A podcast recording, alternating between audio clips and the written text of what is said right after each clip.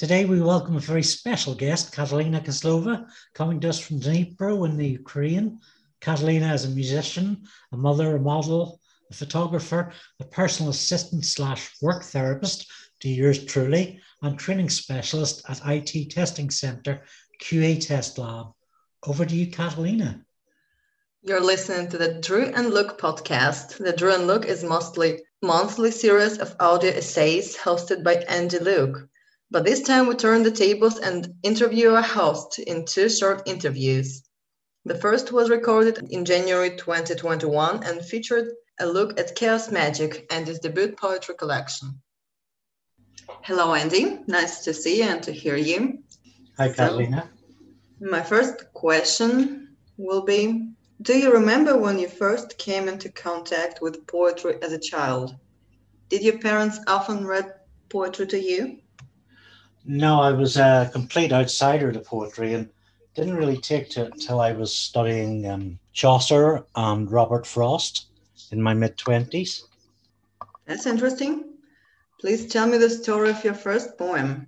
How did you get the desire to write down your feelings and thoughts in poetic form? My first poem that I can clearly remember is a poem about being on the bus and listening to piped in music, uh, like the elevator music. So I wrote that down, and because of a competition run by Oxford University Stagecoach and funded by the Arts Council of England, was happening. So that was a Oxford Journeys Prize, and uh, my poem won, along with about half a dozen other people in 2008, I think that was and that was put on top of stagecoach buses for about a month. And it's not a particularly good poem. Mm-hmm. It doesn't happen straight away. It's it takes practice. Yeah, yeah. Well, that one was a winner. And it's kind of reflective of myself being outside of the standards expected for poets and the language that's used in that culture. How does the sacrament of the birth of a poem take place? Does this immediately come to you finished or does it happen to work on individual lines for a long time? Some pieces come fully formed, or, or rather with a compulsion to write them down and follow a particular perspective. I say that's about half my work, and the other half still follows theme and perspective, but it's much harder. It tends to mean constant rewrites, looking to the tools that I have to improve, and even now every poem that i write goes through like six rewrites minimum often more before i'm happy with what i have on the page. What do you think poetry is? Anyone can write a few lines into a rhyme and only if you are given to breathe life into these lines in such a way as touch the human soul where's the line between rhymed lines and poetry? That's a good question I'm not quite sure what the answer is. I like rhyming poetry. There's a place for it, and I tend to gravitate there. The unrhymed poems and poems where there's not attention paid to syllables and measurement take the artist and the reader into uncharted territory.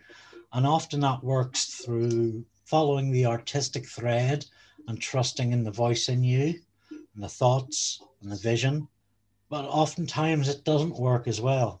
I've read an awful lot of piss poor poetry that seems to be wrapped up in a cultural tradition that is aged and looking inwards to this clique. And that writing, more often than not, it doesn't interest me. When you get great poets, obviously they're producing things of worth. So you do get those in sort of locked in cultural bubbles, do you think you can become a poet or they are born? Can anyone be taught to write poetry? I'll take the first question. Do you think anyone can become a poet or are they born? I find there's very little support for writing poetry past school years. Well, it, it varies curriculum to curriculum.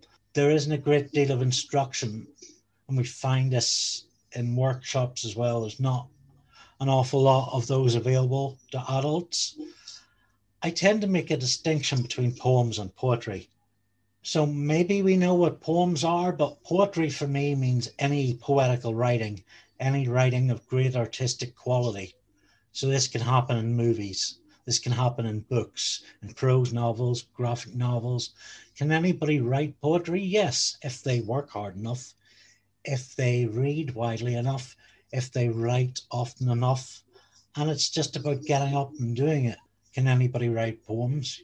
Yeah, yeah, simple punk easy. However, a lot of it is pottering about in the dark. So rhyme is a great way to start. It can rhyme and also syllables can bind an author. And you don't want to be bound when you're setting out. You just want to write a lot. And I think writing a lot is key. When you get deep in the, that flow state, you often produce poetry without even realizing you're doing it. And you will find pages you'll you'll write pages and pages and pages. And inevitably you will produce poetry and material for poems. That's of a fine standard. Practice and patience. How do you cope with the ups and downs of the muse with the muse what i have learned is best is just go with her when she's up just walk that path as best you can and embrace it. You don't know how long it lasts, and so you've got to make the best use of your time. And when it comes to the inevitable downs, well, before that happens, it's best to have safeguards. I have a number of tasks during my day to do the business end of writing. I write prose, I write short stories. So keep a varied day so that when the muse isn't striking in one particular area, that you can go on to something that you like and you feel open to doing. And it, it's always a good idea to keep certain short projects that you're passionate about. That's something I like about poetry. It's short, something you can do within an hour or two. And keep those for when you need to reward yourself or when you need to transport yourself to a better place.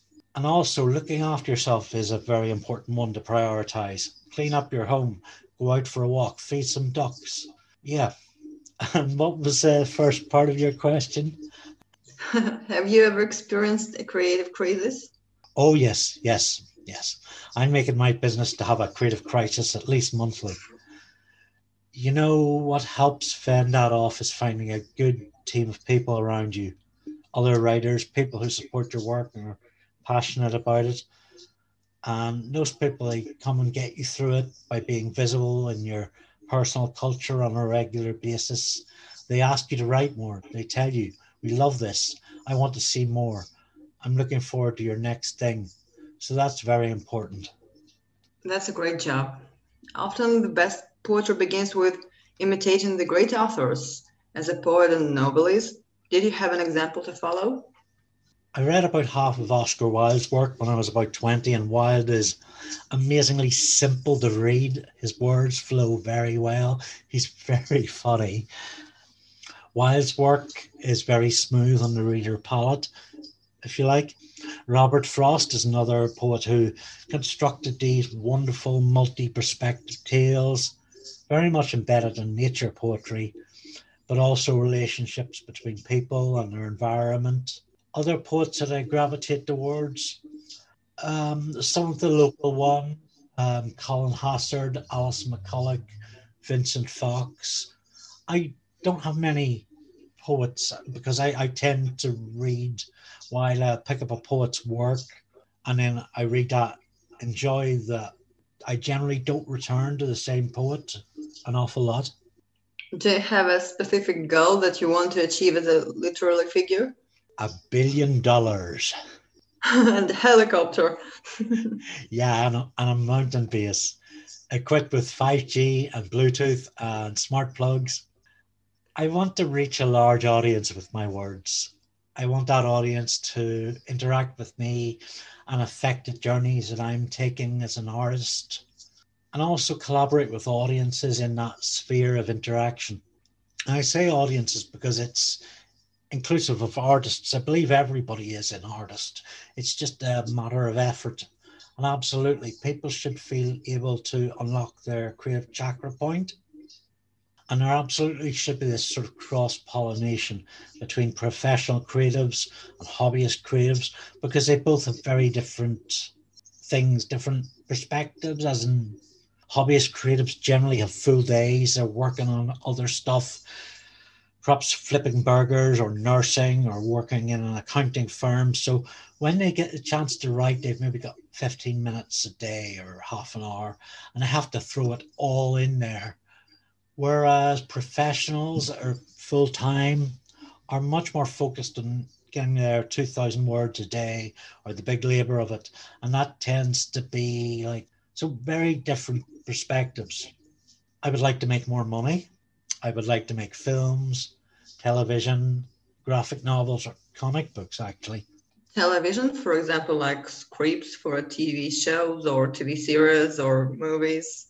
Or yeah. what do you mean? Yeah, scripts for television. I've developed a few concepts for drama and comedies and pitch documents and character sheets and sample scripts. And I'd very much like to work in drama or comedy. Actually, I lend myself quite well to comedy.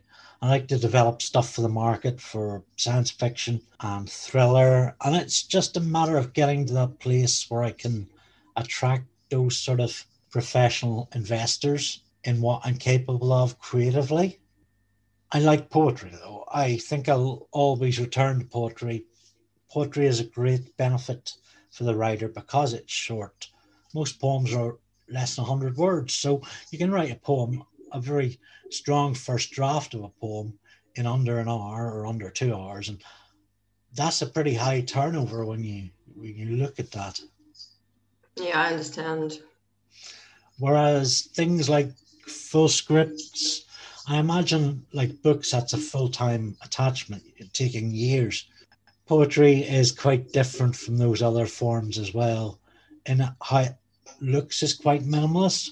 So I was very skeptical of poems or poemists for many years because of how the labor looks to the audience. So I had to learn to love it. And you can't produce good creative work unless you love it. I absolutely agree with you. Please tell me, why did you decide to call your poetry collection Chaos Magic? I've always been interested in chaos magic and I felt the title reflected the variety of poems in my first collection. There's straight up silliness, comedy, stuff about politics, animal rights, animal cruelty, aging, there's stuff about disability. So there's a massive blend, and I wanted something to bring all that together. And with chaos magic, I've long been interested in writers like Grant Morrison and Robert Anton Wilson you know, I did tarot cards when I was in my 20s. I used to design my own tarot cards. And that sort of area of pop occult, I find it very interesting as an art form. And it's certainly it's fun to think about. All right. What is your favorite poem from your collection? Which of your poems do you think your audience will love the most? May you read it aloud, maybe? Let's see. How about oysters out of water who want to be billionaires. As told, I wear my one fine fancy suit, polished shoes along Thames embankment, researched but unforeseen, signing visitor's book, private member high class friends banquet. There are cabinets with declarations, oil masters of masters 12 feet tall, in Alfred Waterhouse's neo Gothic evocation, the National Liberal Club Hall. In Whitehall Court, winding up the stairs on Sophie's anarchic secret society entry pass to voluptuous so- sofa where Lloyd George's arse sat and Asquith down to many a glass. Olive silk curtains and pineapple columns went high, long, and the checkered carpet deep Will it muffle my Northern Ireland bedsit accent when I ask for for Guinness? But Jesus, that's steep. Still, Churchill had pheasant, so I'm all in. But I wonder if I'm supposed to be here. Then I think of Horatio Bottomley's sin. He turned the war orphans bread to gin. and Churchill's shite about the Titanic fraud, Trebitsch Lincoln stealing from the mail, keys held by George de Chapres, Serene of God. He stripped club's assets, emptied freezer of quail. Above, we did explore all the stately rooms, pause at an unmarked door, where Sophie thinks, maybe toilets. Yes, no queue lady blues, luxurious hand lotion on 27 sinks. And a pheasant bone in my cheek does hide. Twice now I've gone gob to napkin. Two pristine waiters come at us table side. Will ground bone give me indigestion? It's all research from my magnum opus, private eye and beer by the fireplace. So I nab club stationery for my poems and mail them to me mates. That's amazing. I guess there's a story behind this poem. It was the idea of somebody like myself who spent his 20s living in one room bed sits that weren't uh, particularly nice. It was only the bare minimum and living on the poverty line and being transported then to this private institution where they served oysters and pheasant and everything was so very much the pinnacle of the British elite society. That's that's one of my favorite ones in the book. There's also a political piece that I wrote about News International and Rebekah Brooks and the Leveson Inquiry. I think I'm really drawn to a lot of my own quieter pieces that are much more personal, like Migrant, which is about the ferries going from Belfast to Stranraer in the 1980s. Diffusion, which is about unrequited love. Handlebars, which is about growing up in a street in the suburbs of Belfast. I remember Diffusion and I really love it. It's very romantic, as to me. Thanks. Which of your poems from Chaos Magic could be used as lyrics for a song?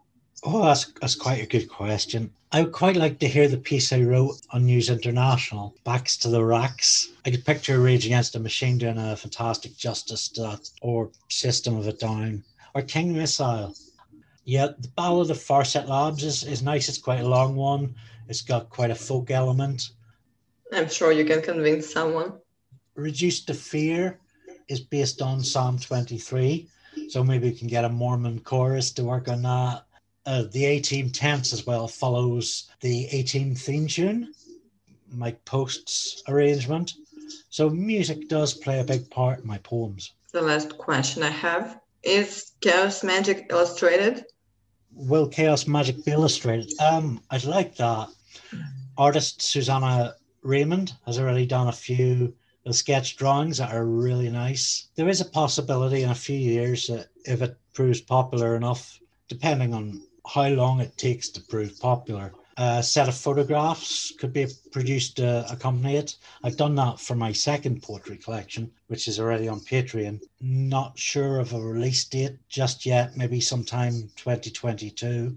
I very much like the idea of minimalist cartoonists like Susanna producing work to sit alongside the poems. And there's been some fabulous examples of comic book artists adapting poems and song lyrics, uh, adopting those into a fuller form. So I think there's definitely a possibility for that. And tell me a little bit about your new work, Occupied. Okay, so Occupied, I'm just going to read from the blurb first because I'm a little bit flustered. It's 2011 and the people of Belfast, Northern Ireland, stand up to austerity as part of a global protest movement with camping. So there's young intellectual Owen, student organizer Kat, fevered idealist Leon, and Padraig, who's maybe just there for the crack. As they their tents in the sleepy cathedral quarter, visitors congregate, celebrities, trolls, activists with lofty ambitions Though small in profile, they give food, training, and social support. They become family amid the mud, snow, insomnia, and paranoia against the dying of the light. How's that for a back cover blurb? Well, yeah, that's very captivating. You were asking about my influences um, coming on to this, and I think it's it's very much got a fast-paced dialogue style to it So for that, I'm drawing from people like um, J.M. DeMatteis, a comic book author, wrote the Justice League International series from the MASH TV series, uh, a British TV series called Press Gang, which was written by Steven Moffat. It's very fast paced dialogue a lot of the time, quite a lot of light humor. But I'm also bringing in work from prose novelists as well, like Oscar Oscar Wilde with his wonderful gift for language, and Roddy Doyle, one of the more contemporary Irish authors I like, as well as um, Colin Bateman, who's who's from uh, my own hometown of Bangor, who does wonderfully funny stuff. So Occupied is yes, it's pretty much about a group of protesters and activists in Belfast who set up a, a camp in a public space with tents and a soup kitchen and placards, and they attract all sorts of people. And it's very much about them establishing a sense of community. There is a political angle of the, of the Occupy movement, which was all about combating austerity measures at a time when the financial crash was really beginning to be felt through um, the south of Ireland and the north as well, where the story's set. So you got people losing their homes, losing their benefits, losing their jobs.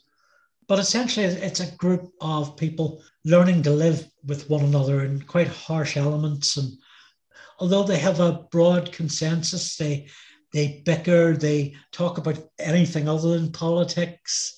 They talk about one another behind each other's back. They talk about television and film and comic books. So lots of small things. It's it's about friendship.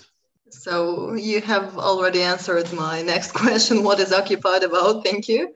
Uh, well, my next question will be: When did you start writing Occupied? Oddly enough, um, it came out of being part of the 2011 camp itself. The very prototype of the writer's studio would have been us sitting around a, uh, a, a metal bin with flames of fire coming through it and bonding over stories. And one of the the discussions we had would be if somebody was to base a TV show or a radio show on what we were doing at the camp and how we got along with one another and the sort of things that people would come up and say to us. And there were some really funny stories. I think about a year or two after that, I wrote my first treatment for Occupied as a radio play, and then shortly after as a television piece and another radio treatment. And then about 2015, I set to work on fleshing out the characters and the root of the story. I made a couple of comic books that I did in my 24 hour comic style. So the last couple of years, I really got to knuckle down and lay out the route of the story and where it was going to go. And of course, now we have the 10th anniversary of the Occupy movement coming up, and that just seemed to be an ideal date to aim for. What can you tell us about the writing process? The plot of the novel is largely based on real things that happened.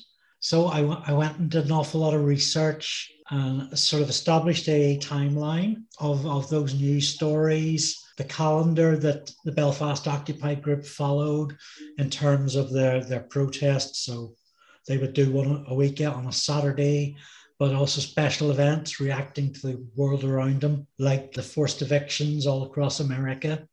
I interviewed a bunch of ex campers for their stories, partly to rejog my memory, um, but I got a few extra as well that have made it into the book. And of course, my own memories of that. So the first draft was just write, write, write everything down. And that made perfect sense to me. And it looked like a finished work. But as any writer will tell you, that's utter nonsense. So you go through it again, the second draft, and you try to make everything look really polished. And then you've got a decent novel, but of course it's it's terrible. So you have to go through it again. You go through the whole book. By the fourth draft, I'm readying it for my editor, who in this case is a marvelous Claire Byrne, um, and she would do a fifth draft. Well, not so much a, a rewrite, just notes, commentaries. So I would go in and I would drafted again in relation to Claire's commentaries and to my own things I've spotted. And then I go in for uh, a seventh draft, which I'm currently on, where I look again for typos and things that don't make sense and continuity. And I'm keeping a list of these things that I have to, to fit in somewhere. Yeah, it's quite an exhaustive process. It, it's really taken about three years going in hard on the document itself, which I think is about 120,000 words, coming close to 600 pages. What can you tell us about the characters of this book? Well, they're a bit of a varied sort. You've got Padraig, who has really no interest in the movement at all. He's just initially just there for the laughs. And that's the way the other characters look at him. Leon, who's his next door neighbor, is radical feminist who wants to overturn the system of how things are, and she wants it all right away. You've got Owen, who cares just a little too much about what they're trying to accomplish. He has these massive plans, and he sort of becomes a, a point of view character, sort of a, a soft leader.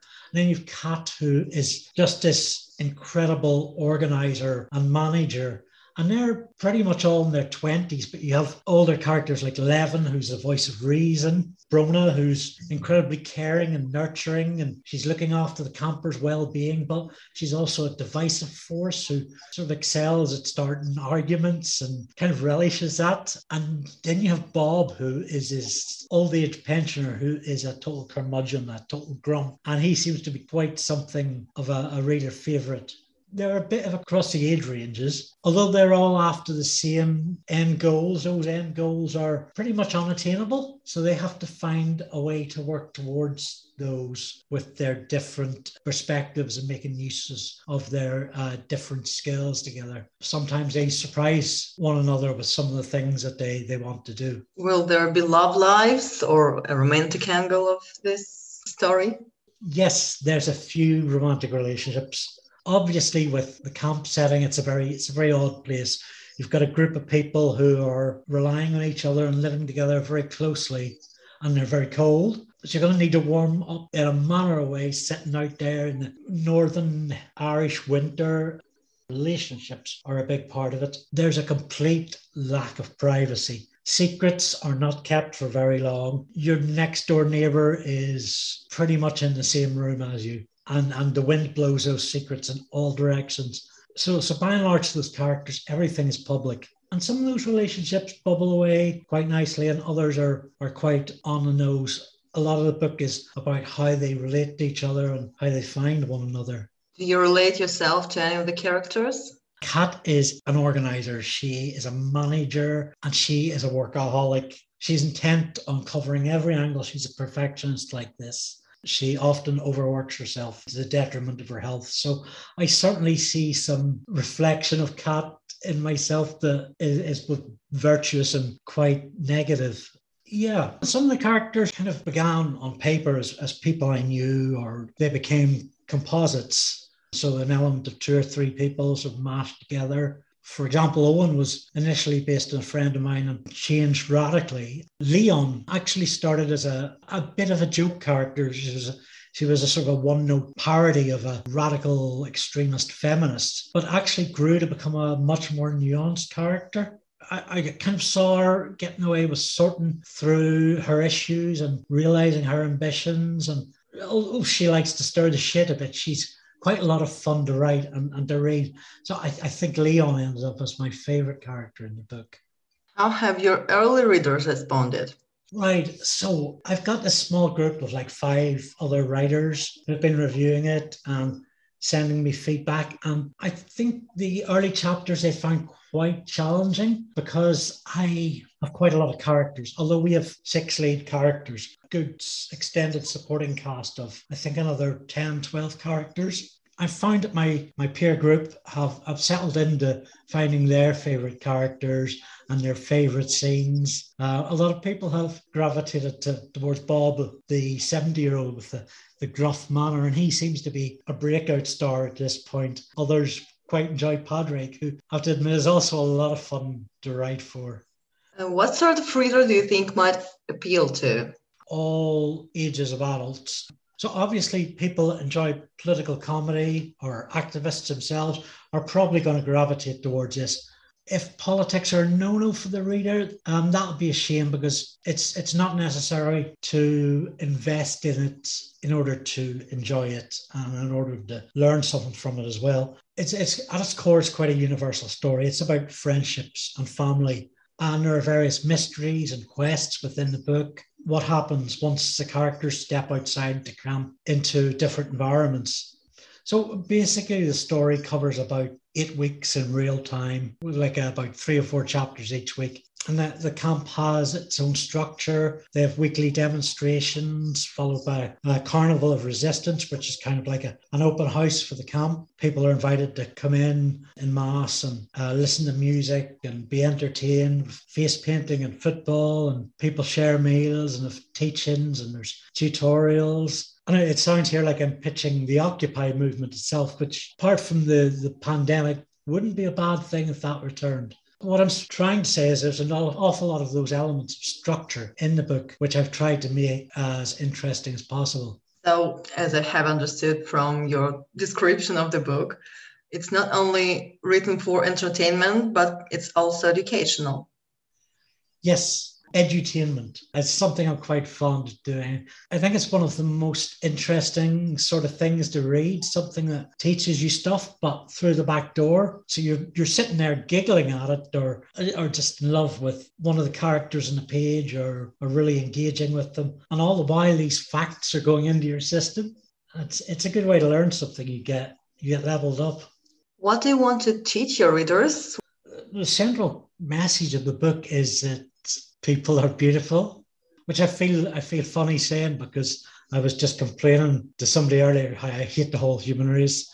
So yeah, there's definitely an element that being out there in reality and the public can be quite dangerous too. And it's good to be tuned into as near as you can get to the truth of things. I, I don't believe there is one shared truth, but there is large clusters. And you you can find other people who are as beautiful as you, and you can act together and have your decisions informed responsibly, practically.